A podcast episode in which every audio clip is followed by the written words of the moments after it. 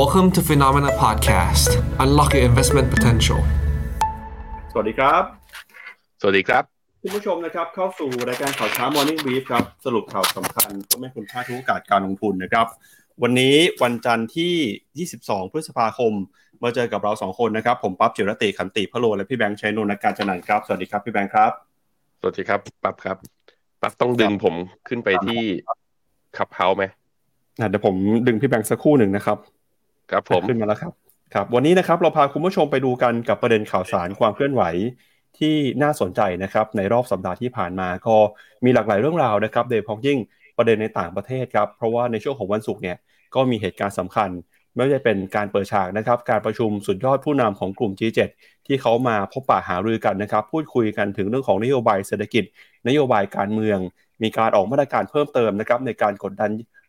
จีนแล้วก็รัสเซียด้วยนะครับ ก็เห็นหลายเรื่องครับที่ส่งผลต่อความเชื่อมั่นทางเศรษฐกิจการลงทุนเดี๋ยววันนี้เราจะมาสรุปกันว่าการประชุมกลุ่ม G7 ในช่วงสัปดาห์ที่ผ่านมา มีประเด็นไหนที่น่าสนใจบ้าง ขณะที่นะครับเรื่องของการเจรจาเพดานหนี้เนี่ยวันนี้นะครับจะเป็นวันที่มีความสำคัญ เพราะว่าประธานาธิบดีโจไบเดนกับคุณเควินแมคคาที่ผู้นำของสภาผู้แทนราษฎรสหรัฐนะครับก็จะมาพูดคุยกันที่ทำเนียบขาวครับเพื่อหารือแล้วก็น่าจะเป็นข้อสรุปแล้วนะครับที่ทั้งสองฝั่งจะ เห็นร่วมกันในการแก้ไขปัญหาเพดานหนี้สาธารณะของสหรัฐ ก็เป็นเรื่องที่ต้องจับตา แล้วก็วันศุกร์ที่แล้วนะครับประธานเฟดโจมพาเวลออกมาพูดครับเรื่องของการใช้นโยบายการเงิน ก็บอกว่าตอนนี้เนี่ยนะครับยังคงต้องทำงานเพิ่มเติมนะครับเพื่อที่เอาเงินเฟ้อลงมาอยู่ที่เป้าหมาย 2%ให้ได้ แต่แล้วก็ตามในการพูดคุยครั้งนี้ทางตลาดก็มีการตีความว่าในการประชุมของเดือนมิถุนายนนะครับมีโอกาสที่ธนาคารกลางสหรัฐ อาจจะไม่ขึ้นดอกเบี้ยนะครับเดี๋ยวจะพาไปดูกันว่าจะมีเหตุผลอะไรบ้าง ช่วงนี้นะครับตลาดหุ้นที่น่าสนใจก็คือออญี่ปุ่นครับญี่ปุ่นตอนนี้เนี่ยเดินหน้าทำจุดสูงสุด ในรอบประมาณ 30 ปีนะครับตลาดหุ้นญี่ปุ่นจะไปต่อหรือน่าสนใจแค่ไหน เราจะมาวิเคราะห์กันด้วย แล้วก็ข่าวในประเทศนะครับสุดท้ายก็คือเรื่องของการจัดตั้งรัฐบาลนะครับ วันนี้จะมีการแถลง MOU ครับเดี๋ยวมาดูกันว่าจะเป็นยังไงแต่ที่แน่ๆคือ สัปดาห์ที่แล้วเนี่ยหุ้นไทยปรับตัวมาอย่างหนักนะครับ ติดต่อกันหลายวันทำการเลยทีเดียวครับพี่แบงค์ อืมกับผมก็สถานการณ์ความไม่แน่นอนของการเมืองไทยยังคงมีอยู่ ยังคงมีอยู่ แล้วก็ไม่รู้ทฤษฎีงูเห่ากับเอามีดแทงข้างหลังเนี่ยก็ยังมีคนพูดถึงกันอยู่ค่อนข้างมากนะ ก็ใจเย็นๆทุกคนรอค่อยๆดูความคืบหน้าและฉากทัศน์ของการเมืองนั้น อาจจะค่อยๆ เปลี่ยนไปจากวันที่มีแบบว่าเราเลือกตั้งแล้วทราบผลอย่างไม่เป็นทางการไปก็ได้นะครับ ในส่วนของตลาดหุ้นอของ ทางฝั่งตลาดหุ้นโลกนะ ตอนนี้เนี่ยเอ่อต้องยอมรับอย่างหนึ่งว่าเหมือนฟันฟลอเนี่ยจะเอียงเอียงมาอยู่ที่ทางฝั่งเอเชียนิดหนึ่งอะเดี๋ยวพายให้ปั๊บลองพาไปดู performance รายสัปดาห์หน่อยในแต่ละประเภทสินทรัพย์กันครับครับอะไปเริ่มต้นกันนะครับกับสินทรัพย์ต่างๆ ในรอบสัปดาห์ที่แล้วครับว่าเป็นยังไงบ้างตลาดหุ้นญี่ปุ่นนี่สดใสมากเลยนะครับ สัปดาห์ที่แล้วเนี่ยเป็นตลาดที่ outperform market หรือว่าปรับตัวขึ้นมาได้ดี เมื่อเปรียบเทียบกับสินทรัพย์อื่นๆทั่วโลกเลยครับ ดัชนีนิกเกิ225 ของญี่ปุ่นนะครับสัปดาห์ที่แล้วปรับตัวขึ้นมาได้เกือบ 5%เลยครับ 4.8% year to date เนี่ยตลาดหุ้นญี่ปุ่นนะครับบวกขึ้นมาแล้ว 18%ครับอีกหนึ่งสินทรัพย์ที่ปรับตัวขึ้นมาได้ดีก็คือน้ำมันนะครับสัปดาห์ที่แล้วน้ำมันบวกขึ้นมาได้ประมาณ 2.2%สาเหตุสำคัญก็มาจากความเชื่อมั่นที่กลับมานะครับจากประเด็นข่าวเรื่องของการเจรจาเพดานหนี้ถ้าการเจรจาเพดานหนี้ผ่านพ้นไปได้ดีเศรษฐกิจก็น่าจะเดินต่อไปได้ ราคาน้ำมันก็ปรับตัวตอบรับขึ้นมา แล้วก็ตลาดหุ้นสหรัฐนะครับ ตลาดหุ้นสหรัฐ S&P 500 บวกขึ้นมา 1.6%ครับ ในฝั่งของตลาดอื่นๆ ก็ปรับตัวบวกขึ้นมาด้วยเช่นกันนะครับ ก็เป็นประเด็นเดียวกันเลยฮะ เรื่องของเศรษฐกิจสหรัฐที่จะเดินหน้าไปต่อนะครับ ขณะตลาดตลาดหุ้นของประเทศที่พัฒนาแล้วนะครับ ก็ปรับตัวบวกขึ้นมาได้ประมาณ 1%ตลาดหุ้นโลกครับเฉลี่ยเนี่ยทั้งโลกบวกมาได้ประมาณ 1.1%นะครับ year to date ก็ยังคงให้ผลตอบแทนเป็นบวกอยู่หุ้นยุโรปบวกนะครับค่าเงินดอลลาร์กลับมาแข็งค่ามากขึ้น แต่ที่น่ากังวลก็คือบรรยากาศการลงทุนในตลาดหุ้นไทยนะครับหุ้นไทยดูเหมือนว่าจะค่อนข้าง underperform นะครับแล้วก็ปรับตัวลงมามากกว่าตลาดหุ้นในต่างประเทศด้วยเดี๋ยวเราค่อยมาดูกันต่อว่าหุ้นไทยเป็นยังไงครับอีกหนึ่งสินทรัพย์ที่ให้ผลตอบแทนปรับตัวลงมาสัปดาห์ที่แล้วก็คือทองคำครับทองคำสัปดาห์ที่แล้วติดลบไป 1.6%แต่ year to date ราคาทองคำยังบวกได้อยู่ประมาณ 8.4%ครับครับผมก็ทองมีการปรับตัวลงมา แต่ว่าว่าวันศุกร์เนี่ยก็พยายามที่จะรีบาวขึ้นมานะ ยืนอยู่ล่าสุดเช้านี้อยู่ที่หนึ่งพันเก้าร้อยแปดสิบเหรียญจากจุดต่ำสุดของเมื่อวันพฤหัสเนี่ยอยู่ที่ระดับ 1,951 ก็คือดีดขึ้นมาจากจุดที่ตัวเองลงไปสักประมาณ 30 เหรียญ แต่ว่าในกราฟเดย์เนี่ยยังยังไม่ฟื้นอ่าสำหรับทองเนี่ยต้องรอดูก่อน ถามว่าทองทำไมถึงปรับตัวลง ถ้าไปดูจริง ๆ ก็คือมาจากตัวค่าเงินดอลลาร์นั่นแหละ ดอลลาร์เนี่ยมีการดีดแข็งค่ากลับมาเช้า เมื่อวานเนี้ยทะลุขึ้นไปอยู่ที่ร้อยสามจุดหกมีเช้านี้มีปรับตัวย่อลงมาอ่อนค่าลงมาเล็กน้อยอยู่ที่ประมาณร้อยสองจุดเก้าเก้าครับครับไปดูกันบ้างครับกับภาพของดัชนีตลาดหุ้นทั่วโลกนะครับสัปดาห์ที่แล้วเนี่ยถ้าเกิดดูตามรายดัชนีดัชนีที่ให้ผลตอบแทนสูงที่สุดนะครับก็คือตลาดหุ้นของญี่ปุ่นนะครับตามมาด้วย NASDAQ ของสหรัฐบวกขึ้นมา 3%เกาหลีนะครับสัปดาห์ที่แล้วก็บวกขึ้นมาได้ดีเช่นกันประมาณ 2.5%ฮะ DAX เยอรมนี Ibovespa นะครับ S&P 500ฟิลิปปินส์ composite บวกขึ้นมาได้หมดเลยครับ มีกี่ไม่เพียงแค่ไม่กี่ตลาดเท่านั้นที่ปรับตัวลงไปหนึ่งในนั้นคือตลาดหุ้นไทยครับ สัปดาห์ที่แล้วตลาดหุ้นไทยติดลบไปถึง 3%เลยนะฮะ year to date หุ้นไทยก็ปรับลงไปแล้วประมาณ 9.2%ครับ ถือว่าเป็นหนึ่งในตลาดหุ้นที่ให้ผลตอบแทนแย่เกือบจะที่สุดของโลกในปีนี้แล้วนะครับสำหรับตลาดหุ้นไทย SET Index ครับอะมันคำว่าที่สุดของโลกเนี่ยอ่าเรานับกับพวก major index นะ แต่จริงๆ แล้วก็จะมีพวกดัชนีทางฝั่งตะวันออกเอ่อตลาดหุ้นตะวันออกกลางแอฟริกาใต้บางที่ที่ติดลบมากกว่าเรา แต่เนี่ยที่ทีมงานเอามาก็คือเป็น investable index ก็คือเป็นดัชนีที่นักลงทุนไทยสามารถเข้าถึงและสามารถลงทุนได้เนี่ยเราค่อนข้างเอาเอ่อ underperform จริงๆ ส่วนนิเคอีเนี่ยไม่น่าเชื่อนะคือ year to date เนี่ยห่างจาก NASDAQ เนี่ยไม่ถึง 3%แล้วพี่ปับ๊บก็ถือว่าวิ่งขึ้นมาค่อนข้างแรงมาก อันเนี้ยน่าสนใจทีเดียวว่า แล้วจะแรงต่อไปขนาดไหน เพราะว่าทำนิวไฮในรอบ 33 ปี ในแง่ indicator นั้นก็อยู่ในโซนที่เรียกว่า overbought zone คือมีแรงซื้อเข้ามามากแล้วก็ค่อนข้างรุนแรงในช่วงสัปดาห์ที่ผ่านมา ต้องระมัดระวังการปรับฐาน แต่ผมพูดมากไม่ได้เพราะผมก็ผิดมาแล้วคือ ผม take profit แล้วก็มองว่าแนวต้านเดิมไม่สามารถผ่านได้ มันก็ผ่านขึ้นมา แล้วทะลุมาเนี่ยสัปดาห์เดียวบวกขึ้นมา 4%ทีเดียวนะครับไปดูต่อนะครับในฝั่งของ sector บ้างครับ สัปดาห์ที่แล้วเนี่ย sector ของตลาดหุ้นสหรัฐ ตัวที่ปรับตัวบวกขึ้นมาได้ค่อนข้างดีก็คือหุ้นในกลุ่มเทค โดยกลุ่ม IT นะครับ Information Technology บวกขึ้นมา 4.2%แล้วก็กลุ่ม Communication นะครับบวกขึ้นมา 3.1%แล้วก็กลุ่มผู้บริโภคก็บวกขึ้นมาด้วยด้วยเช่นกัน บวกขึ้นมาได้ประมาณ 2.6%ถ้าไปดูภาพรวมนะครับ year to date หุ้นในกลุ่มเทคปีนี้ยังคงเป็นหุ้นให้ผลตอบแทนได้ค่อนข้างดีนะครับ year to date บวกขึ้นมาแล้วประมาณ 27-30%เลยทีเดียวครับอือฮึครับผมก็ communication service จริงๆ มันก็คือหุ้นกลุ่มเทคนะ อย่างตัว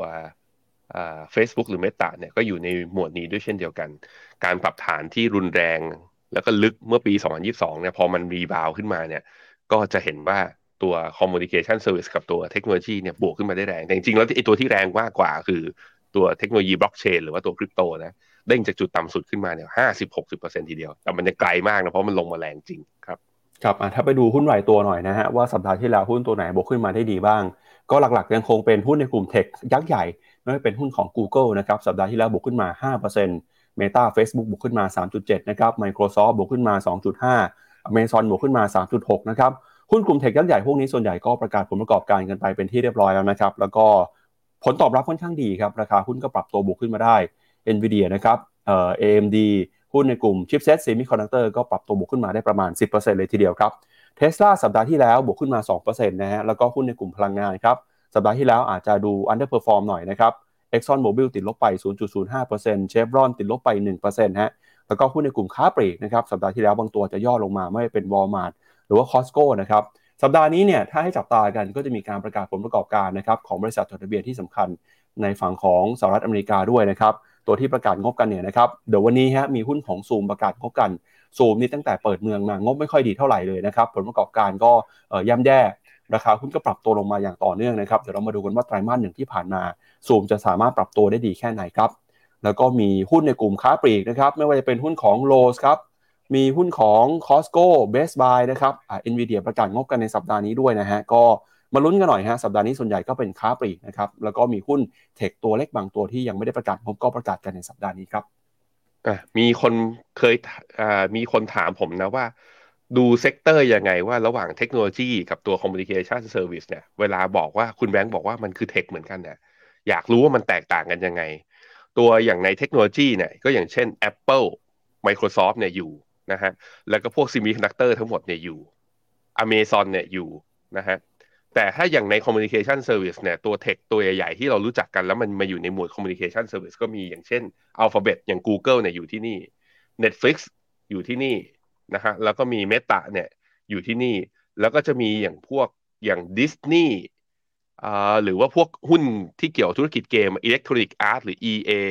หรือ Activision Blizzard ที่ Microsoft เพิ่งซื้อเนี่ยก็มาอยู่ในหมวดตัว Communication Service จะได้นึกภาพออกว่าเออสองหมวดนี้มันต่างกันยังไงครับอ่ามาดูต่อครับ ถ้าดูตามการลงทุนสไตล์เอ่อ performance นะฮะแบบสไตล์ thematic ครับ เราก็จะเห็นว่ากลุ่มบล็อกเชนครับสัปดาห์ที่แล้วยังคงได้ผลตอบแทนได้ค่อนข้างดีนะครับบวกขึ้นมาประมาณ 14%แล้วก็มีเซมิคอนดักเตอร์มีกลุ่ม cloud นะครับ Cyber Security ที่ปรับตัวบวกขึ้นมาได้ ถือว่าเกินกว่า 2%ส่วน Healthcare ครับสัปดาห์ที่แล้วก็ไม่ค่อยดีเท่าไหร่นะครับย่อลงไปประมาณ 0.9%ถ้าดูตั้งแต่ต้นปีเนี่ยกลุ่มบล็อกเชนนะครับยังคงให้ผลตอบแทนที่ค่อนข้างดีทีเดียวครับบวกขึ้นมาได้เป็น 100%เลยนะครับเพราะว่าราคาคริปโตเคอเรนซีที่ฟื้นตัวขึ้นมาได้อย่างร้อนแรงครับไปดูต่อนะครับ ถ้าเกิดไปดู investment style บ้างครับหุ้นในกลุ่ม growth ครับสัปดาห์ที่แล้วบวกขึ้นมาได้ประมาณ 2%แล้วก็มีกลุ่ม quality stocks นะครับ large cap small cap ก็ยังบวกได้อยู่ สัปดาห์ที่แล้วเนี่ยถ้าไปดูหุ้นนะครับหุ้นยังคงเป็นสินทรัพย์ที่มีความน่าสนใจก็มีเม็ดเงินไหลเข้ามา แล้วทำให้ในหลากหลายนะครับหลากหลาย thematic หลากหลาย investment style เดินหน้าปรับตัวบวกขึ้นไปได้ครับมีคนถามเรื่องพวกพวกกอง thematic ทั้งหลาย performance เป็นยังไงบ้างผมพาไปดูเรียงตัว โดยใช้กราฟ weekly นะ ถ้าเป็นธีม semiconductor สัปดาห์ที่แล้วบวก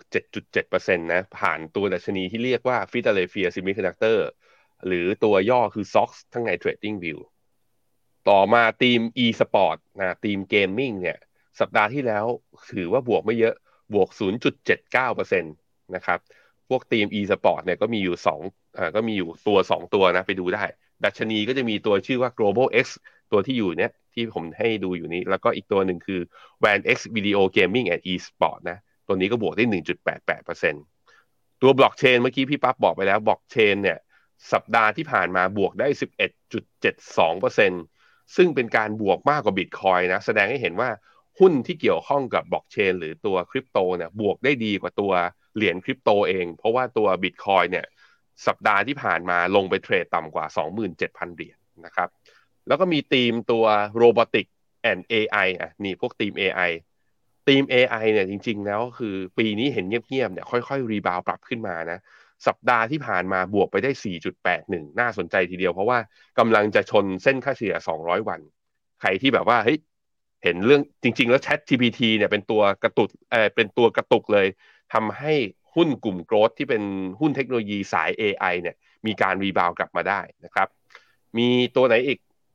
ถ้าเป็น AI เพียวเลยนี่ Global X Artificial Intelligence and Technology สัปดาห์ที่ผ่านมาบวกได้ 5.7%นะฮะ มีอะอย่างกองโมดที่เป็นตอนนี้เราใช้กองนี้นะสำหรับใครลงทุนและอยากล้อดัชนี S&P 500 เราใช้ Van X Morningstar Y Mode ซึ่งกองที่ในไทยเนี่ยเราแนะนำก็คือกองบอกของบลจทาริสชื่อ AF Mode สัปดาห์ที่แล้วบวกได้ 2.66 ก็ถือว่า outperform ตัว S&P 500 เก่งทีเดียวนะครับ ตัวต่อมาไปดูตัว regional bank หน่อย ของในอเมริกาเป็นยังไงบ้าง สัปดาห์ที่ผ่านมาบวกได้6%เริ่มฟื้นบ้างแล้วพี่ปับ๊บ regional bank หรือหุ้นขนาดอ่าหุ้นแบงก์กลุ่มแบงก์สถาบันการเงินขนาดกลางขนาดเล็กในอเมริกาเนี่ยเริ่มรีบาวได้ดังหลังจาก2สัปดาห์ที่ผ่านมาโอ้โหลงแรงทีเดียว สัปดาห์ต้นสัปดาห์นะไอ้ต้นเดือนพฤษภาเนี่ยลบไป 7.9 สัปดาห์ที่ 2 ของเดือนพฤษภาลบไป 6 สัปดาห์ที่ 3 คือสัปดาห์ที่ผ่านมาเนี่ยบวกกลับมา 6 นิดหนึ่งครับ แล้วก็มี NASDAQ Golden Dragon สัปดาห์ที่ผ่านมาลบ 1.1 ยังไม่ไปไหน CSI China Internet ลบประมาณ 0.7 ก็ยังไม่ไปไหนสตาร์50หยุดลงแล้วเหมือนกันกลับมาบวกได้ประมาณ 1.5%อะอันนี้ภาพรวมของพวกกองทุนตีเมติกที่เราสามารถจะลงทุนผ่านกองทุนรวมในไทยได้ครับ ครับ ไปดูต่อนะครับกับ กองรีดบ้างครับ ในสัปดาห์ที่ผ่านมานะครับกองรีดของญี่ปุ่นก็ให้ผลตอบแทนที่เป็นบวกนะครับบวกขึ้นมา 0.8%กองรีดยุโรปก็บวกขึ้นมา 0.2%นะครับที่ดูจะ underperform หน่อยก็คือกองรีดในฝั่งของสหรัฐแล้วก็สิงคโปร์นะครับขณะที่ค่าเงินครับสัปดาห์ที่แล้วค่าเงินดอลลาร์แข็งค่าขึ้นมาประมาณ 0.5%ถ้าไปเปรียบเทียบกับค่าเงินที่อ่อนค่าไปนะครับก็จะเห็นว่าค่าเงินเยนครับยังคงเดินหน้าอ่อนค่าลงมาอย่างต่อเนื่องเลยนะครับสัปดาห์ที่แล้วเยนอ่อนค่าเปรียบเทียบกับดอลลาร์สหรัฐประมาณ 1.7% ค่าเงินบาทไทยสัปดาห์ที่แล้วก็กลับมาอ่อนค่าเช่นกันอ่อนค่าไปประมาณ 1%ส่วนค่าเงินที่แข็งค่าขึ้นมาเมื่อเปรียบเทียบกับค่าเงินดอลลาร์สหรัฐนะครับมีเพียงแค่สกุลเงินเดียวก็คือแคนาเดียนดอลลาร์นะครับไปดูต่อครับกับผลตอบแทนของพันธบัตรรัฐบาลบ้างนะครับบอนด์ยีลด์สหรัฐอายุ 2 ปีครับให้ผลตอบแทนบวกขึ้นมาประมาณ 27 basis point นะครับส่วนบอนด์ยีลด์สหรัฐอายุ 10 ปี ผลตอบแทนบวกขึ้นมาประมาณ 21 basis point ความคาดหวังของตลาดตอนนี้นะครับก็มองไปเรื่องของการประชุมนโยบายการเงินของธนาคารกลางสหรัฐ ในเดือนมิถุนายน ที่ตลาดเองก็มองว่ามีโอกาสนะครับที่ธนาคารกลางสหรัฐจะใช้นโยบายการเงินเข้มงวดต่อไป ก็ทำให้ fund flow นะครับเริ่มมีการไหลเข้ามาในสินทรัพย์อย่างค่าเงินดอลลาร์ดอลลาร์ก็แข็งค่าแล้วก็บอนด์ยีลด์นะครับผลตอบแทนรัฐบาลก็ปรับตัวเพิ่มสูงขึ้นมาด้วย จากแนวโน้มดอกเบี้ยที่ยังคงเป็นขาขึ้นอยู่ครับเอาละครับ เดี๋ยวไปดูกันต่อนะครับกับประเด็นที่น่าสนใจเพิ่มเติมนะครับ ก็ วันนี้ครับหลักๆ เองเรายังคงคุยกันในประเด็นที่เกี่ยวข้องกับญี่ปุ่นอยู่นะฮะไม่ว่าเป็นเรื่องของการประชุมกลุ่ม G7 นะครับที่เขาประชุมกันที่ญี่ปุ่น แล้วก็มีเรื่องของตลาดหุ้นญี่ปุ่นนะครับที่เดินหน้าปรับตัวขึ้นมาทำจุดสูงสุดใหม่ ในรอบหลายสิบปีเลยนะครับวันนี้เราอยากชวนคุณผู้ชมคุยแบบนี้ครับว่า ตอนนี้เนี่ยดัชนีไม่เป็นโทปิกของญี่ปุ่นนะครับสูงสุดในรอบ 33 ปีแล้ว อยากถามคุณผู้ชมที่ดูรายการ Morning Brief หน่อยครับคิดว่าตลาดหุ้นญี่ปุ่น จะปรับตัวขึ้นไปต่อหรือเปล่านะครับถ้าเกิดใครคิดว่าตลาดหุ้นญี่ปุ่นจะเดินหน้าขึ้นไปต่อทำจุดสูงสุดใหม่ไปเรื่อยๆเนี่ยพิมพ์หนึ่งเข้ามาครับ แต่ถ้าเกิดใครคิดว่าตลาดหุ้นญี่ปุ่นไม่น่าจะไปต่อได้แล้วนะครับ น่าจะมีการปรับตัวลงมา พิมพ์ศูนย์เข้ามาครับ ถามพี่แบงค์หน่อยครับพี่แบงค์มองประเด็นนี้ยังไงบ้างครับ ไม่กล้าบอกอะเดี๋ยวโดนแซวเดี๋ยวโดนบูลลี่ว่าเนี่ยให้ขายหุ้นจีนไหมเอ้ยให้ขายหุ้นญี่ปุ่นไปเห็นไหมหุ้นญี่ปุ่นวิ่ง ไม่กล้าออกความเห็นเลย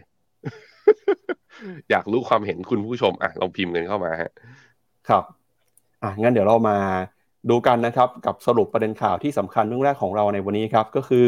เรื่องของการประชุม G7 นะครับที่ตอนนี้เนี่ยผู้น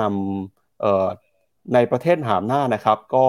เสร็จสิ้นแล้วนะครับ กันที่ฮิโรชิมาของญี่ปุ่นฮะการประชุมครั้งนี้มีเนื้อหาสาระที่สำคัญยังไงบ้างนะครับ เดี๋ยวเรามาจับตาดูมาสรุปให้ฟังทีละประเด็นเลยนะครับ เริ่มจากเรื่องแรกก่อนนะครับอันนี้ก็เป็นเรื่องของเศรษฐกิจครับในแถลงการร่วมกันนะครับของกลุ่มผู้นำประเทศ G7 เนี่ยเขาก็มีการย้ำจุดยืนนะครับที่จะสนับสนุนครับการเดินหน้านะครับการเติบโตของเศรษฐกิจโลก การสนับสนุนการเติบโตของห่วงโซ่ประทาน แล้วก็มีการพูดถึงนะครับการเข้าไปกำกับดูแลเทคโนโลยี AI ด้วยนะครับแต่ที่แน่ๆคือประเด็นหลักที่เป็นไฮไลท์ของการประชุมในครั้งนี้เนี่ยไม่ได้เป็นแค่เรื่องเศรษฐกิจอย่างเดียว แต่เป็นเรื่องของการเมืองนะครับเราเห็นหลายประเทศครับออกมาประกาศใช้มาตรการ ที่จะแทรกแซงคว่ำบาตรหรือว่าเดินหน้ากดดัน จีนแล้วก็รัสเซียนะครับ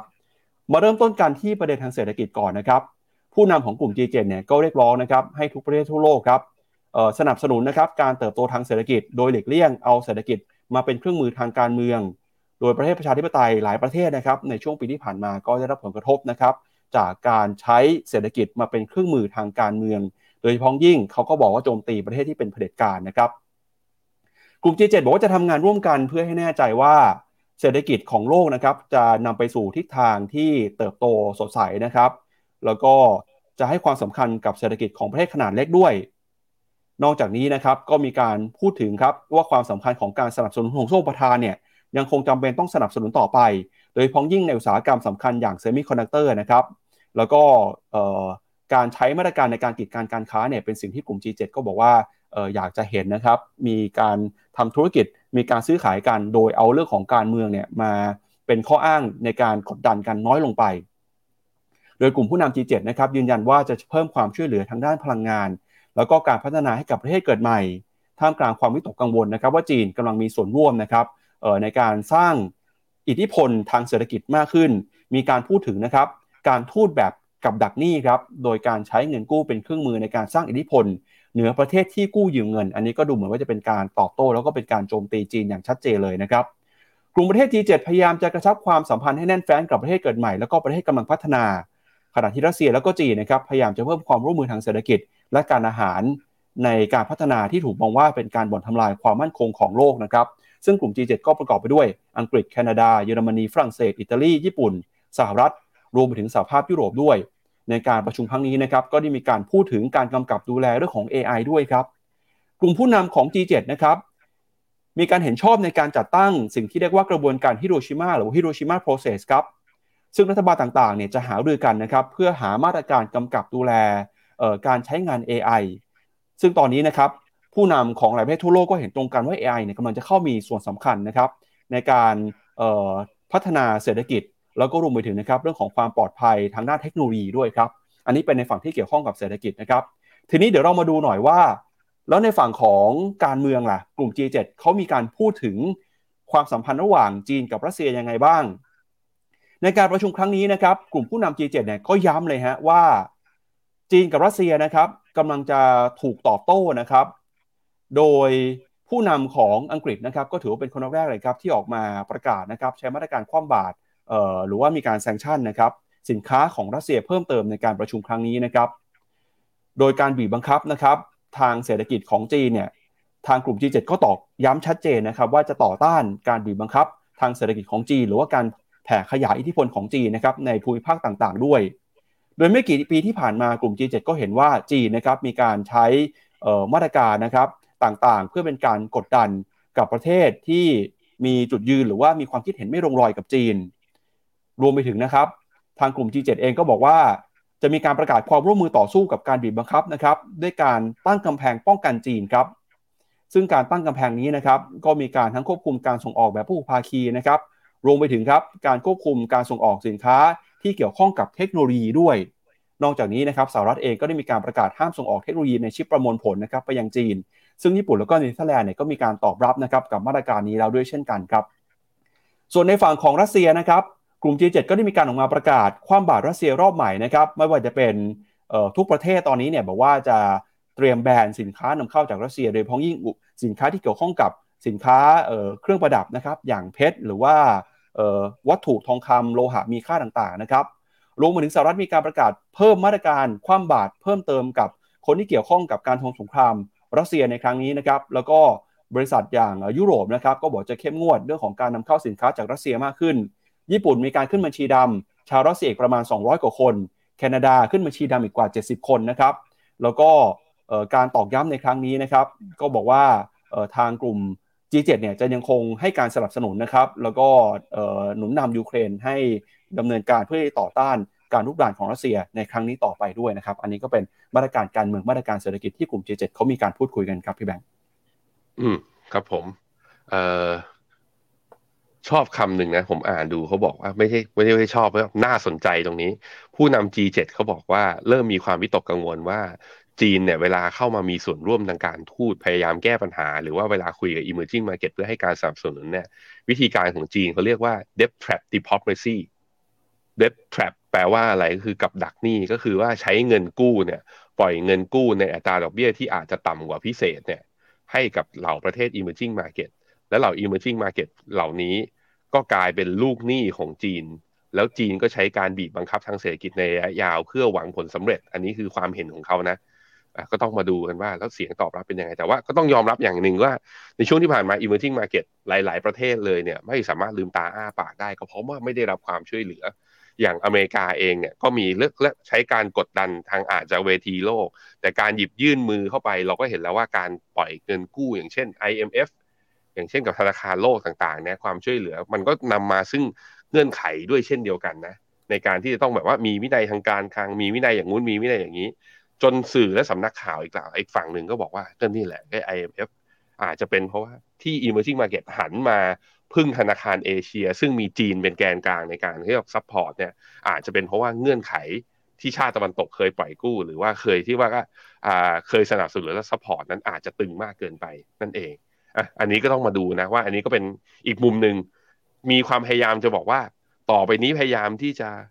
เรียกว่า แก้ปัญหาการเมืองด้วยการแยกของเรื่องเศรษฐกิจออกจากกัน ผมได้ยินแล้วก็แล้วมันจะแยกกันได้ด้วยเหรอ เพราะว่าสุดท้ายมันก็เป็นเรื่องของผลประโยชน์อะเราอยู่กันบนเรื่องผลประโยชน์เพราะนั้นเรื่องของการเจรจาต่อรอง และการคุยเพื่อให้ประโยชน์ลงตัวยังคงมีกันต่อไปครับ ครับ ก็ไปดูกันต่อนะครับ ตอนนี้คุณโจไบเดนก็เดินทางกลับไปที่สหรัฐอเมริกาเรียบร้อยแล้วนะครับก็เดี๋ยววันนี้เนี่ยจะมีประเด็นสำคัญนะครับ ก็คือเตรียมพบปะหารือกันกับผู้นำของสภาคองเกรส คุณเควินแมคคาที่นะครับประธานสภาผู้แทนราษฎรของสหรัฐครับ ตามหมายกำหนดการเนี่ยนะครับทั้งสองคนจะมาพูดคุยกันที่ทำเนียบขาวนะครับ แล้วก็จะมีการหารือกันกับประเด็นเรื่องของหนี้สาธารณะ ตอนแรกเนี่ย นักวิเคราะห์ก็จับตากันว่าจริงเรื่องนี้เขาเตรียมการจะพูดคุยกันในวันอาทิตย์นะครับแต่ไม่ทันนะก็ขยับมาเป็นวันจันทร์นะครับ โดยตลาดคาดว่าการเจรจาในครั้งนี้น่าจะสามารถหาข้อสรุปได้แล้วนะครับ แล้วก็น่าจะเห็นทิศทางการส่งสัญญาณที่ดีขึ้นนะครับ โดยสสแมคคาที่นะครับประธานสภาผู้แทนราษฎรสหรัฐเนี่ยก็มีการกล่าวกับผู้สื่อข่าวเมื่อวันอาทิตย์ บอกว่าการหารือระหว่างเขากับประธานาธิบดีโจไบเดนนะครับถือว่าเป็นไปในทิศทางที่ดีในช่วงที่ผ่านมา เพื่อที่จะมุ่งหวังในการแก้ไขปัญหานี้สาธารณะของภาครัฐ แล้วระหว่างการหารือกับระดับเจ้าหน้าที่เนี่ยก็เป็นไปได้ด้วยดีนะครับ เมื่อผู้สื่อข่าวถามถึงความคาดหวังในการหารือนะครับ ประธานสภาผู้แทนราษฎรก็บอกว่า จะมีการหารืออีกครั้งในวันจันทร์ครับ ซึ่งถือว่าเป็นการหารือที่มีความคืบหน้ามากกว่าครั้งก่อนๆด้วย โดยทางทำเนียบขาวนะครับยืนยันแผนการหารือในวันจันทร์ โดยไม่ได้ระบุช่วงเวลาที่ชัดเจน แต่การหารือในระดับคณะทำงานเนี่ยเริ่มต้นมาตั้งแต่ตอน 6 โมงเย็นของวันอาทิตย์ตามเวลาของสหรัฐอเมริกาแล้วนะครับประธานาธิบดีโจไบเดนครับได้มีการพูดถึงนะครับก่อนที่จะเดินทางออกจากญี่ปุ่น หลังจากเสร็จการประชุมสุดยอดผู้นำ G7 เนี่ยบอกว่า ตอนนี้เขาพร้อมที่จะตัดการใช้จ่าย ตัดงบประมาณของภาครัฐ พร้อมกับปรับภาษี เพื่อให้บรรลุข้อตกลงให้ได้ แต่ข้อเสนอจากฝั่งริพับลิกันในเรื่องของเพดานนี่เนี่ยตอนนี้อาจจะยังมีบางเรื่องที่ไม่สามารถยอมรับได้นะครับก็ถือว่าท่าทีของคุณโจไบเดนอ่อนลงมา พร้อมที่จะพูดคุยเจรจาแล้วก็มีการประนีประนอมนะครับ ตอนนี้เนี่ยถ้าหากว่ายึดตาม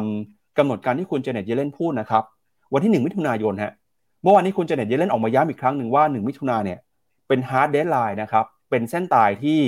เลื่อนไม่ได้แล้วครับ ถ้าหากว่าวันที่ 1 มิถุนายนนี้เนี่ยไม่สามารถมีการปรับเพดานนี้นะครับกระทรวงการคลังก็เตือนว่ารัฐบาลกลางจะไม่สามารถชำระนี้ได้ แล้วก็มีการผิดนัดเส้นผิดนัดชำระนี้บางส่วนนะครับ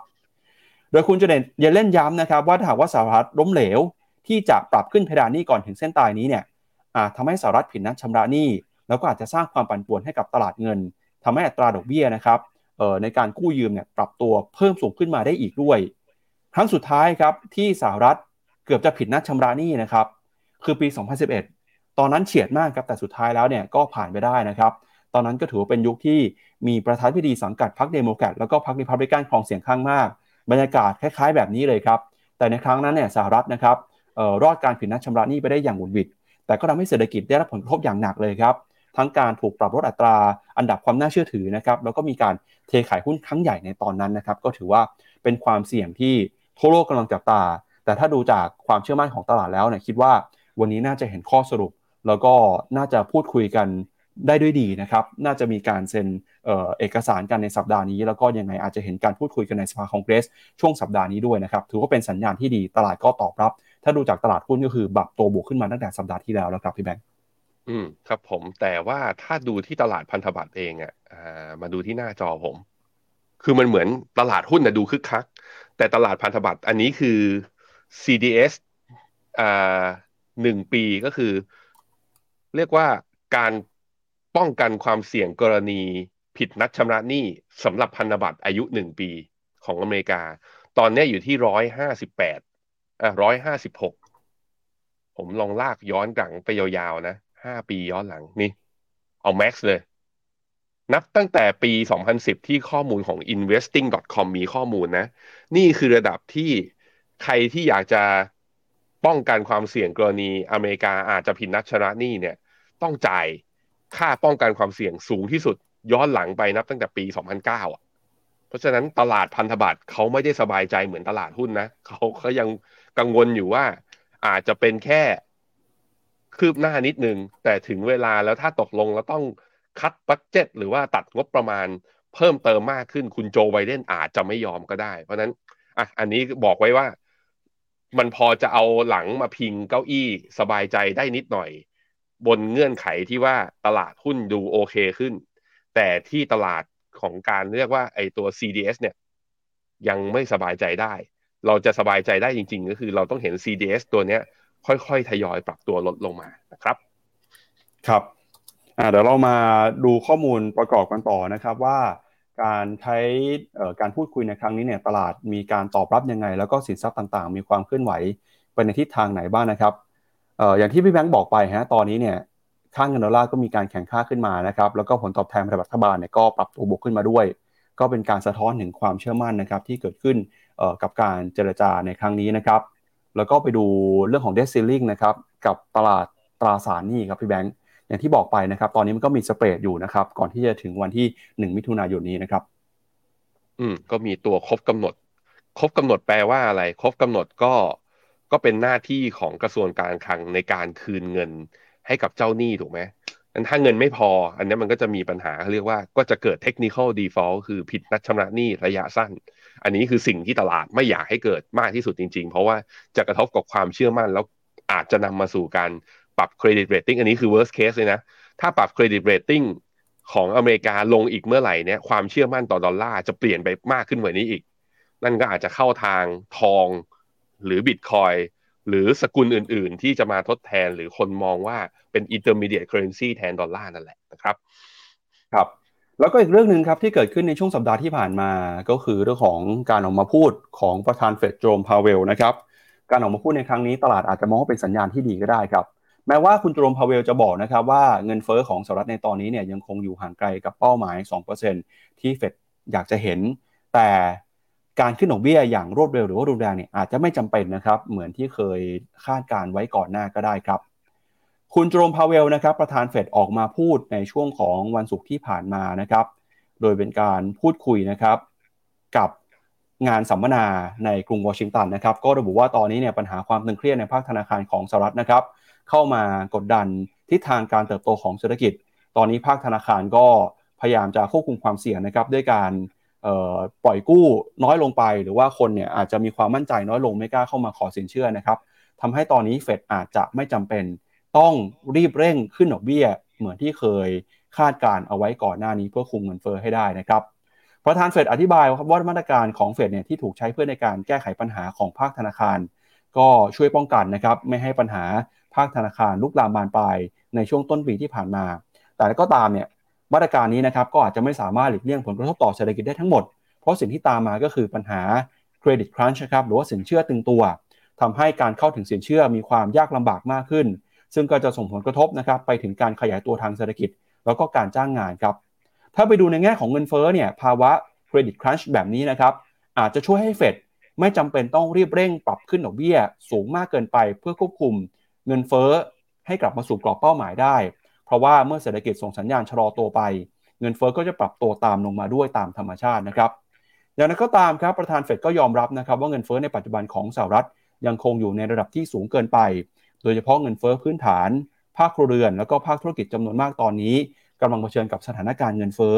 ที่ส่งผลกระทบต่อค่าครองชีพ แล้วก็ต้นทุนการผลิตที่สูงอย่างที่ไม่เคยเป็นมาก่อนนะครับ ประธานเฟดก็เลยบอกว่า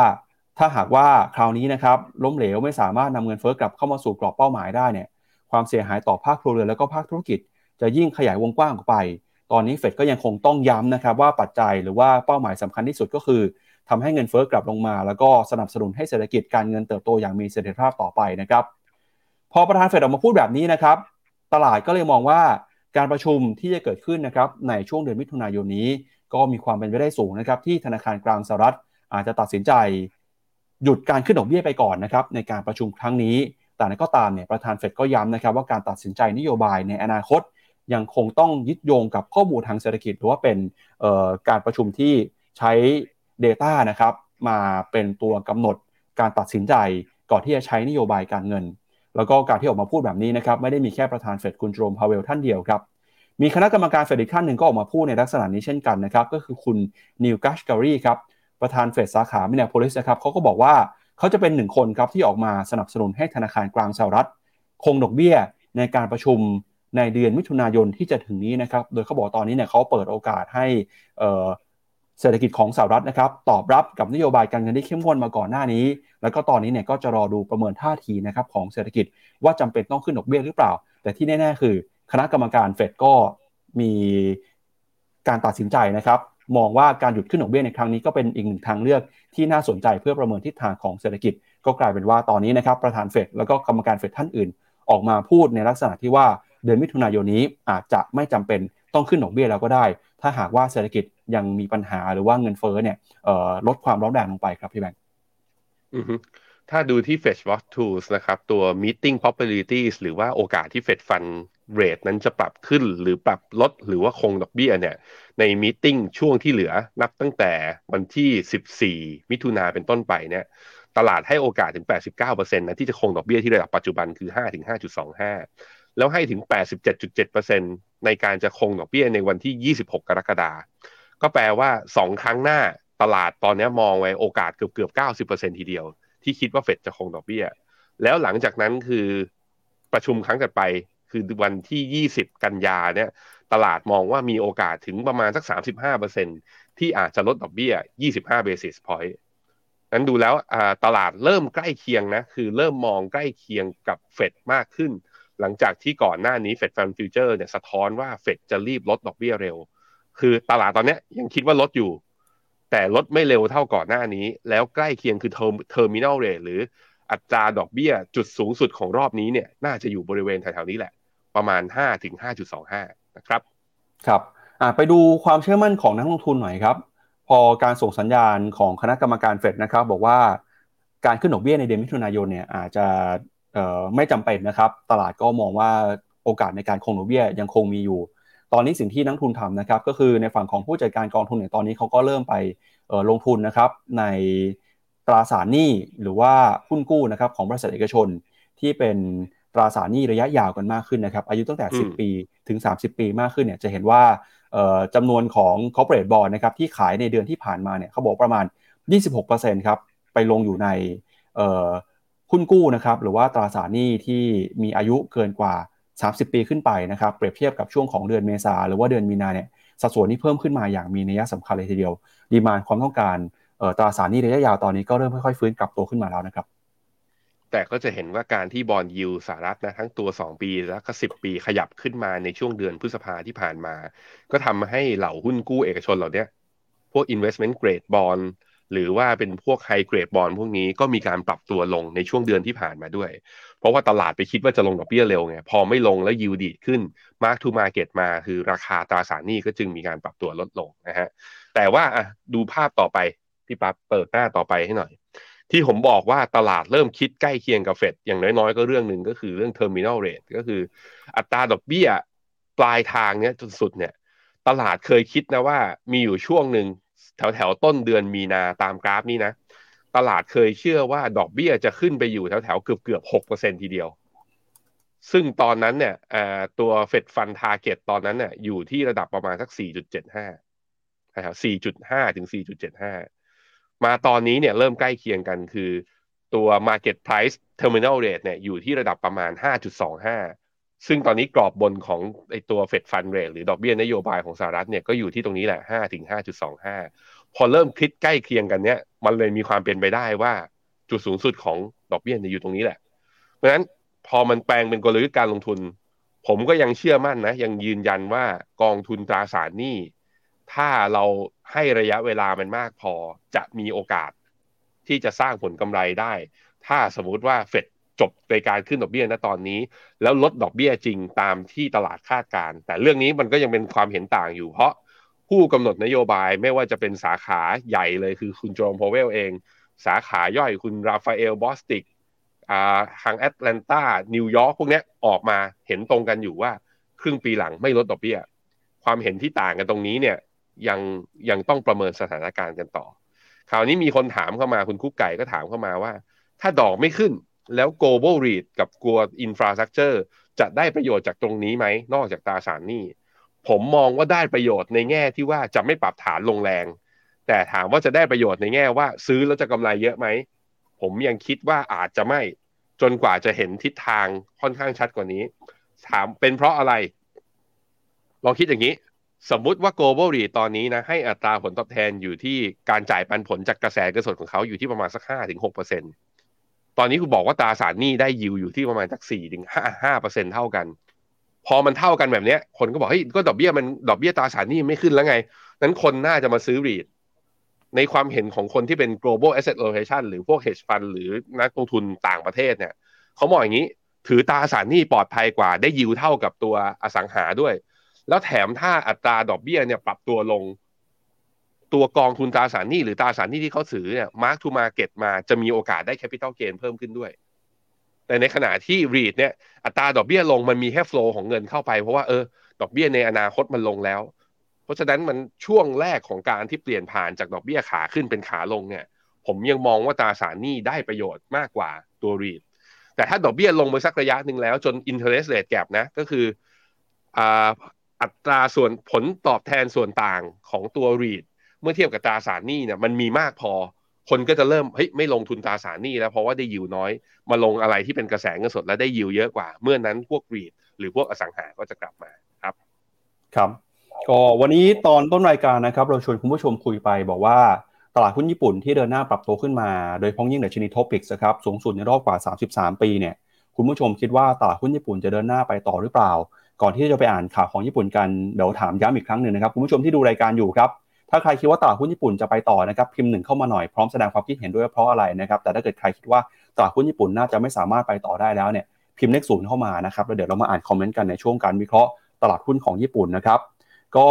ในช่วงภาวะที่เศรษฐกิจมีความผันผวนนะครับวันนี้เราพูดกันไปข่าวแรกก็คือเรื่องของกลุ่ม G7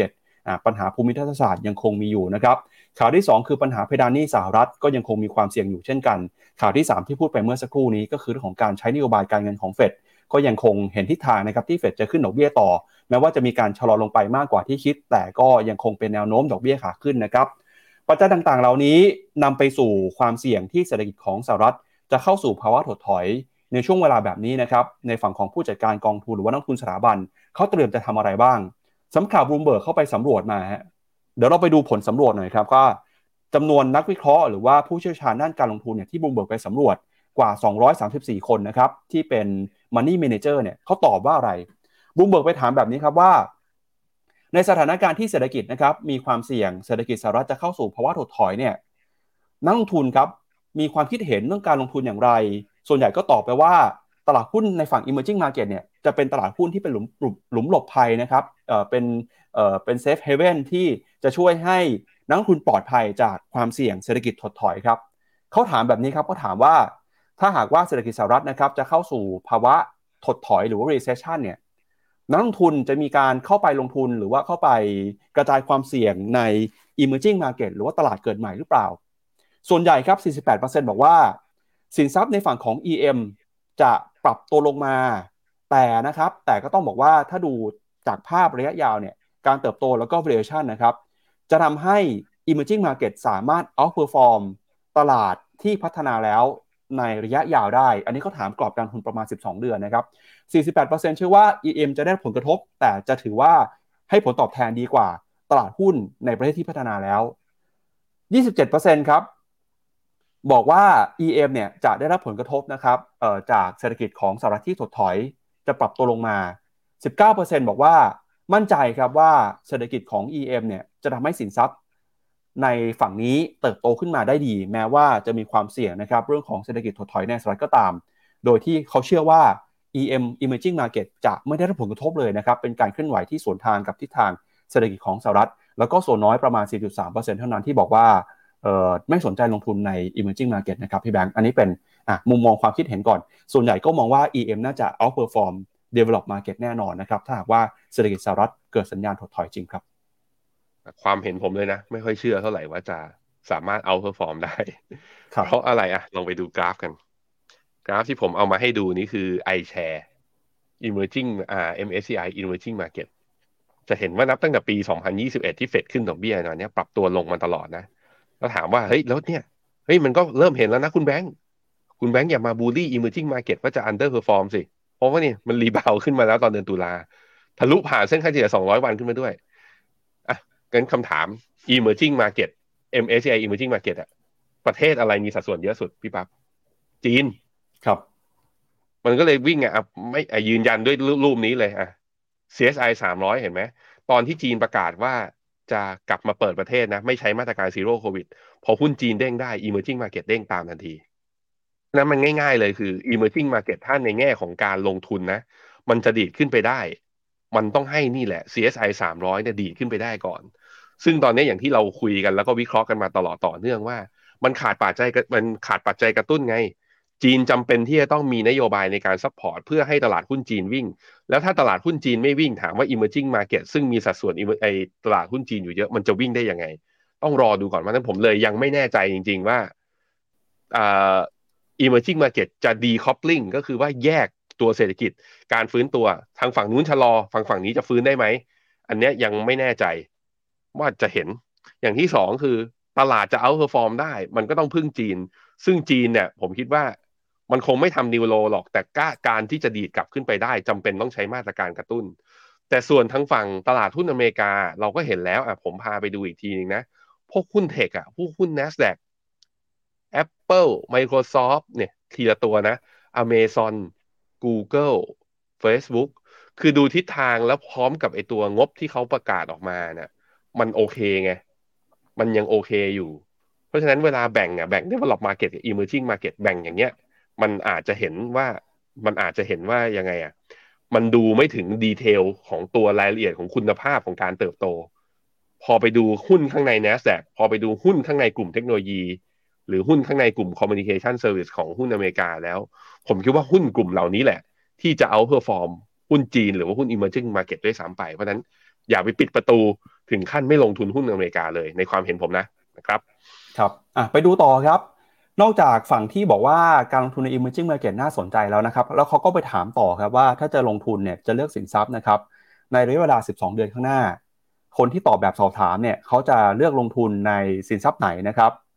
ส่วนใหญ่ครับเขาแบ่งเป็นนักทุนที่เป็น professional investor นะครับหรือว่านักทุนในฝั่งที่เป็นสถาบันหรือเป็นฝั่งมืออาชีพ กับ retail investor หรือว่านักทุนทั่วไปครับฝั่งที่เป็นนักทุนสถาบันเนี่ยเขาบอกให้น้ำหนักครับ35.8%เน้นลงทุนในตลาดหุ้นของ emerging market รองลงมา 25%นะครับ ลงทุนในตราสารหนี้นะครับ ในสกุลเงินท้องถิ่นใน local currency นะครับ แล้วก็ในสัดส่วนเท่ากันครับ ก็บอกว่า emerging market debt in US dollar คือลงทุนในตราตราสารหนี้ในรูปแบบของสกุลเงินดอลลาร์นะครับ อันนี้ให้น้ำหนักเท่ากันเลยฮะแล้วก็รองลงมาก็คือ ลงทุนใน emerging market currency ครับ ลงทุนในค่าเงิน แล้วก็มี frontier market ด้วยในสัดส่วนอยู่ที่ประมาณ 5%ครับ ส่วนฝั่งของทุนที่เป็น return investor นะครับ อันนี้ค่อนข้างจะมั่นใจมาก แล้วก็บูฝั่ง emerging market มากเลยครับ 58%ของนักทุนทั่วไปเนี่ยรายย่อยบอกว่าจะลงทุนใน emerging market ลงทุนในหุ้นนะครับรองลงมาเนี่ยถึงจะเป็นตราสารหนี้ไม่เป็นรูปแบบของสกุลเงินท้องถิ่นหรือว่าสกุลเงินดอลลาร์สหรัฐนะครับ ก็เป็นว่าส่วนใหญ่เนี่ยยังคงเชื่อมั่นว่าถ้าดูในตามสินทรัพย์นะครับสินทรัพย์ที่จะให้ผลตอบแทนดีที่สุดตามความคาดหวังของนักทุนในรอบ 12 เดือนนับจากนี้ จะเป็นหุ้นในฝั่งของ emerging market ครับพี่แบงค์ อืมครับผมอันนี้ก็เป็นความเห็นในตลาดส่วนใหญ่ แต่ก็ต้องบอกว่ามันก็มีคำกล่าวที่ว่า public public always wrong คือว่ามวลชนมักจะผิดเสมอว่าตลาดทุนมันเหมือนกับ ถ้าเป็นทฤษฎีผลประโยชน์ของเรื่องไงพอได้คำได้ได้ยินคำนี้ก็จะคิดถึงคุณพิชัยจวลายไหมเขาบอกว่าเงินและกำไรส่วนใหญ่จะไปตกกับคนส่วนน้อย ถ้ามองอย่างนี้ก็อันนี้ก็เป็นข้อมูลที่สำหรับชาวสวนจะได้รู้ไว้ว่าคนส่วนใหญ่เขาคิดยังไงกันนะครับ ครับก็อะแล้วไปดูบ้างฮะแล้วไอ้คนที่บอกว่าเออจะลงทุนใน emerging market ในตลาดหุ้นเนี่ยนะครับเขาไปมองที่ในภูมิภาคไหนบ้าง เพราะ emerging market มันก็มีกระจายกันไปในหลายพื้นที่ทั่วโลกนะครับ ถ้าไปเจาะตามภูมิภาคเนี่ยหกสิบเปอร์เซ็นครับบอกว่าในภูมิภาคที่ให้ผลตอบแทนดีที่สุดนะครับ ก็คือ Southeast Asia ครับหรือว่าเอเชียตะวันออกเฉียงใต้บ้านเราเนี่ยใช่ครับ อืมอ่าก็ลงลงมาคือ 29%อยู่ที่ลาตินอเมริกานะครับ แล้วก็ลงลงมาก็มียุโรปตอนออก แอฟริกาใต้บ้าง แต่ Southeast Asia เนี่ย60%เลยนะครับ อันนี้คือถ้าหากว่าดูตามภูมิภาคเนี่ยหรือว่าการจัดอันดับการจัดตามภูมิศาสตร์เนี่ยไทยนี่อยู่ใน Southeast Asia นะครับ แต่ไทยอาจจะ underperform กว่าเซาประเทศอื่นในภูมิภาคสักหน่อยผมว่าคนตอบไม่ได้เป็นคนลงทุนจริงเปล่าเราเห็นสัปดาห์ที่แล้วต่างชาติขายทุกวันเลยอะตั้งแต่ต้นปีมา ต่างชาติขายหุ้นไทยตั้งแปดหมื่นกว่าล้านเฮ้ยถ้าจริงก็เอาเงินเข้ามาซื้อหน่อยมาพยุงหุ้นไทยหน่อย ตอนนี้ รายย่อยเราช้อนหักกันหมดแล้วไม่รู้จะหลุดพันห้าหรือเปล่าสัปดาห์นี้ด้วยนะอะใครเป็นต่างชาติไปตอบสำรวจนี้ทำตามที่ตัวเองบอกด้วย ครับ เอาละครับ มาดูประเด็นเรื่องของตลาดหุ้นญี่ปุ่นกันต่อเลยนะครับ เราชวนคุณผู้ชมคุยไปฮะว่าคุณผู้ชมมองว่าตลาดหุ้นญี่ปุ่นจะไปต่อหรือเปล่าเดี๋ยวชวนพี่แบงค์อ่านคอมเมนต์หน่อยครับว่าคุณผู้ชมตอบว่ายังไงบ้างครับ อือฮึศูนย์คือ ศูนย์คืออะไรนะศูนย์คือไม่ขึ้นครับหนึ่งคือไปต่อครับ ศูนย์เนี่ยเท่าที่สอบกันมานะตอบไม่เยอะศูนย์เนี่ยออกมากัน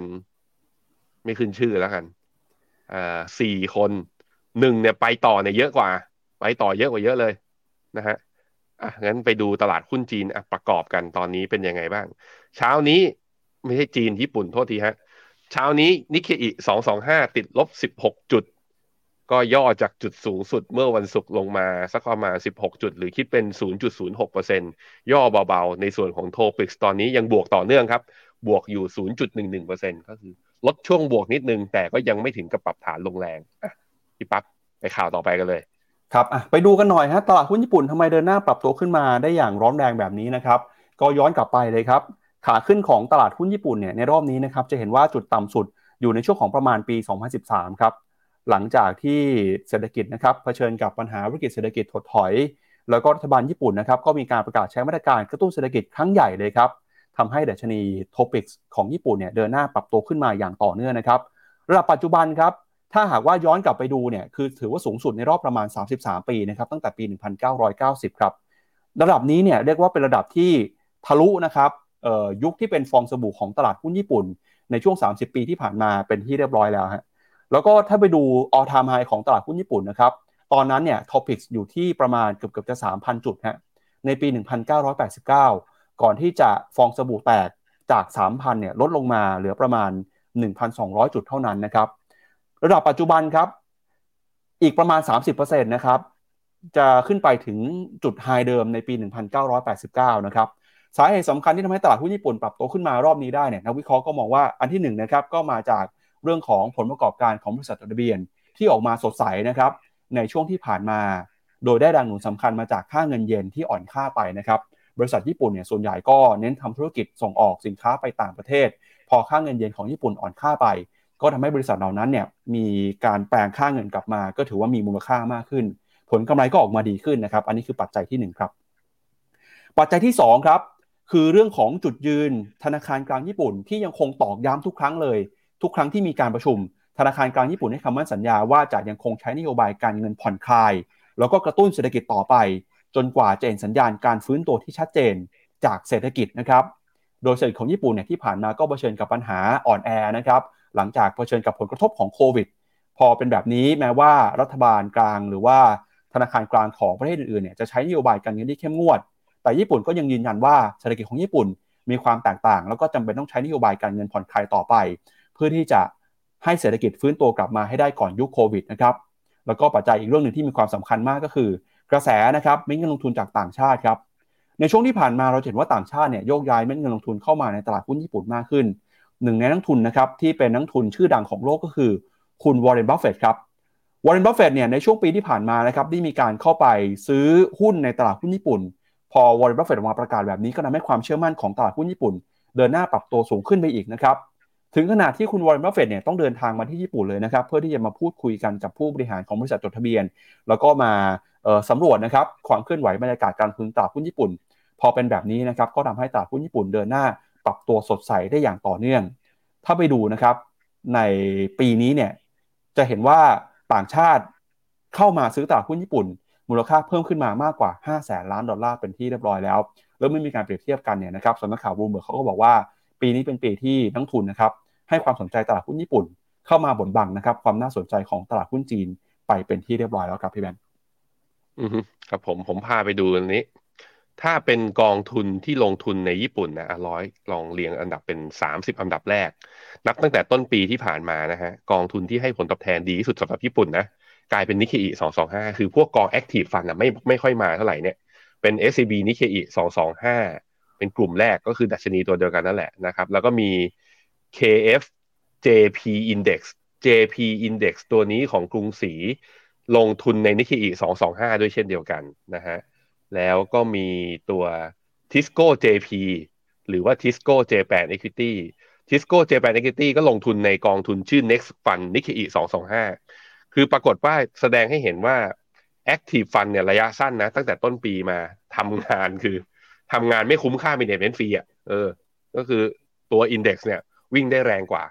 ถ้าใครจะลงทุนตาม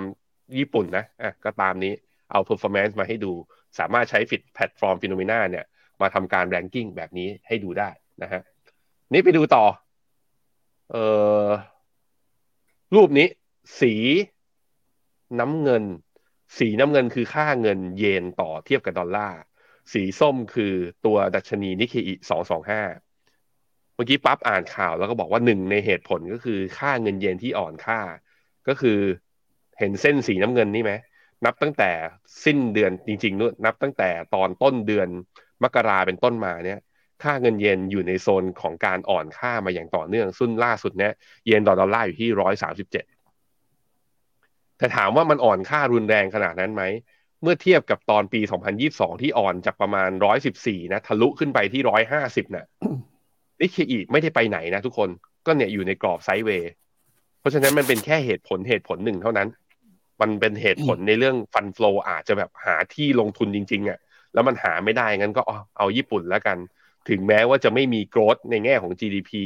ถึงแม้โครงสร้างประชากรจะเป็นผู้สูงวัยเยอะ แต่ในแง่ของ valuation แล้วมันไม่ได้แพงไปมากกว่าเทียบกับที่อื่น แล้วก็เริ่มคือเริ่มมีนวัตกรรม เริ่มมีการส่งออกแล้วเรื่องที่สำคัญผมสำหรับผมนะคือ เรื่องของอปัจจัยเสี่ยงด้านภูมิรัฐศาสตร์เขาไม่ได้ทะเลาะกับใคร กับจีนเขาก็สเตตัสของเขาก็คือไม่ได้หึ่มๆกัน อาจจะมีที่เกาหลีเหนือยิงขีปนาวุธข้ามเกาะฮอกไกโดบ้าง แต่มันก็ไม่ได้แบบว่า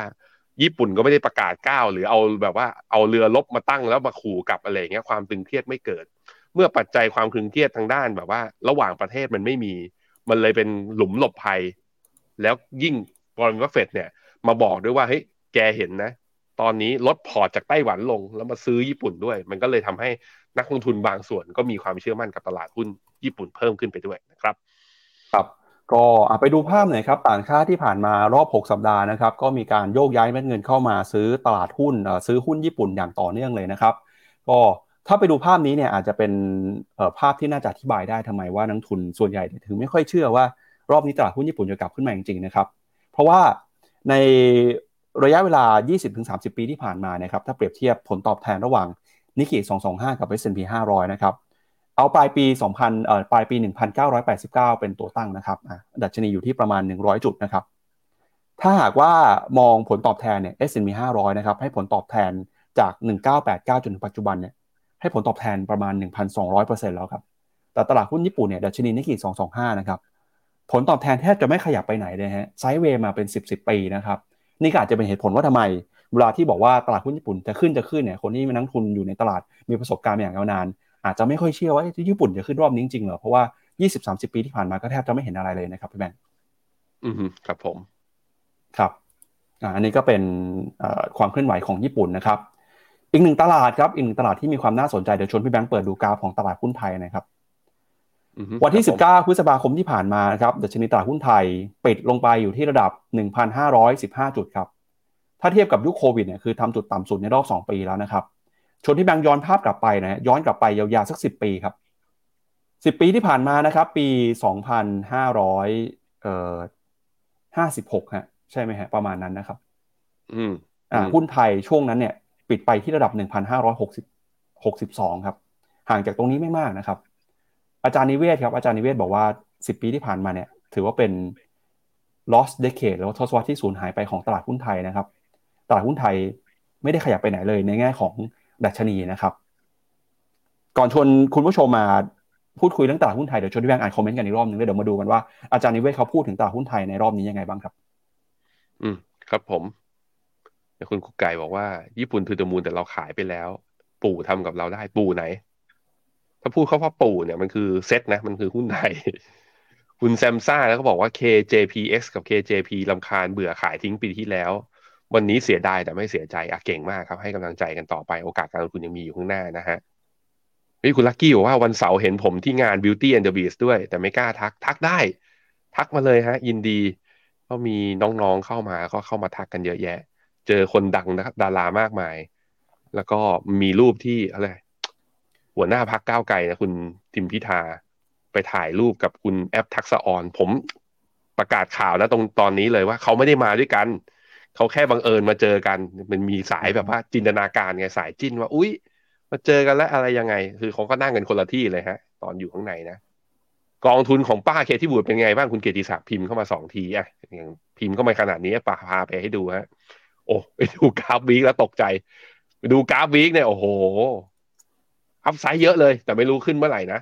แต่ถ้าดูเป็น day กราฟ day เนี่ย ก็จะเห็นว่าไล่ไล่เรียงเรียงอยู่ที่เส้นค่าเฉลี่ย 200 วันยัง ถ้ายังไม่ทะลุผ่านถ้าตัว ARK W ยังไม่สามารถผ่าน 53 54 เหรียญ ซึ่งเป็นกรอบที่ตั้งแต่ต้นปีมายังไม่สามารถทะลุไปได้ ก็ยังไม่ใช่ขาขึ้น แต่ถามว่ามีโอกาสไหมก็คือ ถ้าเมื่อไหร่เฟดเริ่มส่งส่งสัญญาณจริง ๆ ว่าไม่ขึ้นดอกเบี้ยแล้วแล้วเริ่มกลับมาลดดอกเบี้ยเนี่ย เห็นไหมมันหุ้นกลุ่มเทคที่มีกำไรเนี่ยวิ่งขึ้นไปแล้ว ต่อไปเทคที่เป็นความหวังของโลกเนี่ยอาจจะมีการวิ่งขึ้นต่อหลังจากนั้นก็ได้ แต่ว่าผมคิดว่าจะวิ่งขึ้นได้จริง ๆ คือต้องรอว่า ให้ตลาดหุ้นมันกลับเป็นบูรันอีกรอบหนึ่งหรือเป็นขาขึ้นอีกครั้งหนึ่งซึ่งไม่เร็ว คุณกิติศักดิ์คุณเราจำเป็นต้องรอก็ให้กำลังใจนะครับไปพี่ปั๊บครับอะไปดูกันต่อนะครับกับประเด็นเรื่องของตลาดหุ้นไทยบ้างครับ เราก็จะเห็นนะครับว่าในช่วงสัปดาห์ที่ผ่านมาเนี่ยตลาดหุ้นไทยก็มีการ ปรับตัวลงมาอย่างต่อเนื่องเลยนะครับ ถ้าไปดูมุมมองของผู้เชี่ยวชาญด้านการลงทุนหลายๆท่านก็ออกมาแสดงความคิดเห็นนะครับ ว่ามามีสาเหตุมาจากการเมืองที่มีความเปลี่ยนแปลงไปเนี่ยส่งผลกระทบนะครับต่อการลงทุนตลาดหุ้นไทยด้วย ดรนิเวศเหมวชิรวรากรครับหนึ่งในนักทุน VI ของไทยนะครับออกมาเขียนบทความเเรื่องของตลาดหุ้นไทย ตั้งคำถามว่าทำไมตลาดหุ้นไทยไม่ตอบสนองในเชิงบวกเมื่อมีการเปลี่ยนรัฐบาลนะครับอาจารย์นิเวศก็บอกว่าวันที่ 19 พฤษภาคมเนี่ยดัชนีตลาดหุ้นไทย ปรับตัวลงมาอยู่ที่ระดับ 1,515 จุด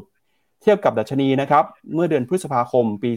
2506เอ่อ56 หรือว่า 10 ปีที่ผ่านมา ตอนนั้นหุ้นไทยอยู่ที่ 1,562 ครับ ก็แสดงว่าหุ้นไทยในช่วงสปีที่ผ่านมาเนี่ยแทบจะไม่ได้ปรับขึ้นไปเลยนะครับ ถือว่าเป็น lost decade หรือว่าทศวรรษที่สูญหายไปของตลาดหุ้นไทยนะครับ อาจารย์นิเวศก็อธิบายแบบนี้ครับ บอกว่าช่วงเวลานี้เนี่ยประเทศไทยมีการเลือกตั้ง แล้วก็มีการกำลังเปลี่ยนรัฐบาล ที่มีนโยบายแตกต่างจากเดิมค่อนข้างมาก แต่ก็ดูเหมือนว่าตลาดหุ้นจะไม่ตอบสนองในทิศทางที่ดีอย่างในกรณีของญี่ปุ่นนะครับ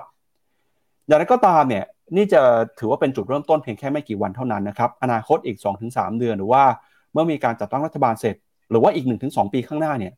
ก็จะรู้นะครับเราก็จะรู้ว่านโยบายหรือว่าการปฏิบัติจะเป็นอย่างไร และจะตอบสนองต่อทิศทางเศรษฐกิจของประเทศไทยในแค่ไหน ในระหว่างนี้อาจารย์นิเวศก็บอกว่า ผมคิดว่าผู้ที่จะรับผิดชอบประเทศต่อไป ควรจะดูสัญญาณจากดัชนีตลาดหุ้น ว่าสิ่งที่จะทำนั้นมีผลบวก หรือว่าเป็นลบต่อการเจริญเติบโตทางเศรษฐกิจในระยะยาวแค่ไหน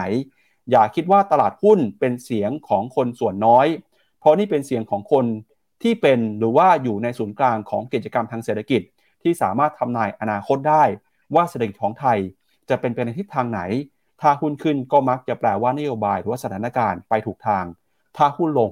ก็อาจจะเป็นในทิศทางตรงกันข้ามนะครับ อันนี้ก็เป็นเสียงของดรนิเวศ เหมวชิรวรากรครับพี่แบงค์อืมครับผม ถ้าดูเป็นกราฟมันเนี่ยที่เป็นหน้าเป็นห่วงคือ ดัชนีเซตอินเด็กนั้นหลุดต่ำกว่า เส้นค่าเฉลี่ยหนึ่งร้อยวัน แล้วทุกครั้งที่หลุดต่ำกว่านะผมลองย้อนกลับไป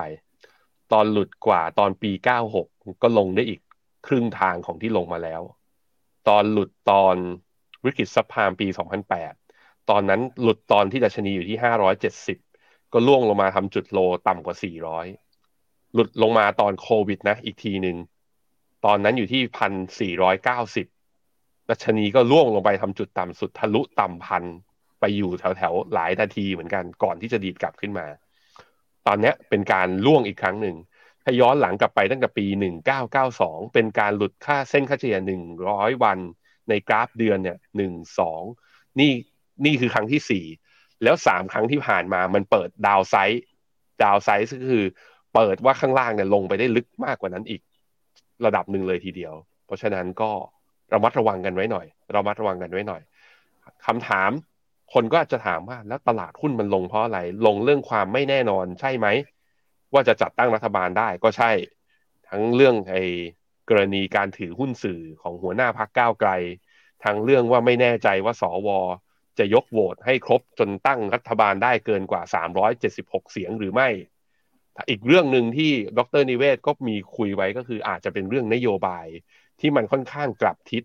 แล้วมันอาจจะไม่เหมือนกับนโยบายของรัฐบาลชุดก่อนๆด้วย นโยบายมีอะไรบ้างที่ตลาดกังวลนะ ที่ถ้าเราลงไปเปิดดูนโยบายของก้าวไกลก็จะมีอย่างเช่น ยกเลิก BOI สิทธิ์ BOI ซึ่งจะกระทบภาคอุตสาหกรรมทำให้เงินลงทุนลดไหมอันนี้คือคำถาม สองคือการเก็บภาษีความมั่งคั่งสามร้อยล้าน ก็บอกจะกระทบไหมที่ทำให้คนรวย เริ่มกระจายความเสี่ยงไปลงทุนในสินทรัพย์อื่น ที่แบบว่ารัฐบาลไม่สามารถ track ได้ หรืออย่างคำว่าภาษีความมั่งคั่งเนี่ย คนที่มีหุ้นอยู่อะ ถือหุ้นอยู่ ถือว่าเป็นภาษีความมั่งคั่งไหมแบอกว่าถือว่าอยู่ขอบขายว่ามันคือสินทรัพย์มั่งคั่งหรือเปล่า ถ้าใช่ แล้วราคาหุ้นที่ขึ้นที่ลงอย่างเงี้ย วันหนึ่งมันเกินแบบปีหนึ่งเกินสามร้อยปีหนึ่งไม่เกินสามร้อยแล้วจะเก็บภาษียังไงอะไรเงี้ยมันยังเป็นความคลุมเครือที่ตั้งแหละต้องมาดิสคัสกัน เพิ่มภาษีนิติบุคคลอะก็มีแนวโน้มนะอันนี้เป็นอันนี้ผมดูจากไอ้ที่อ่านจากนโยบายของเขานะ มีเรื่องขึ้นค่าแรงทันที 450 บาทเป็น 450 บาท แล้วก็มีเรื่องจ่ายเบี้ยผู้สูงอายุบวกเด็ก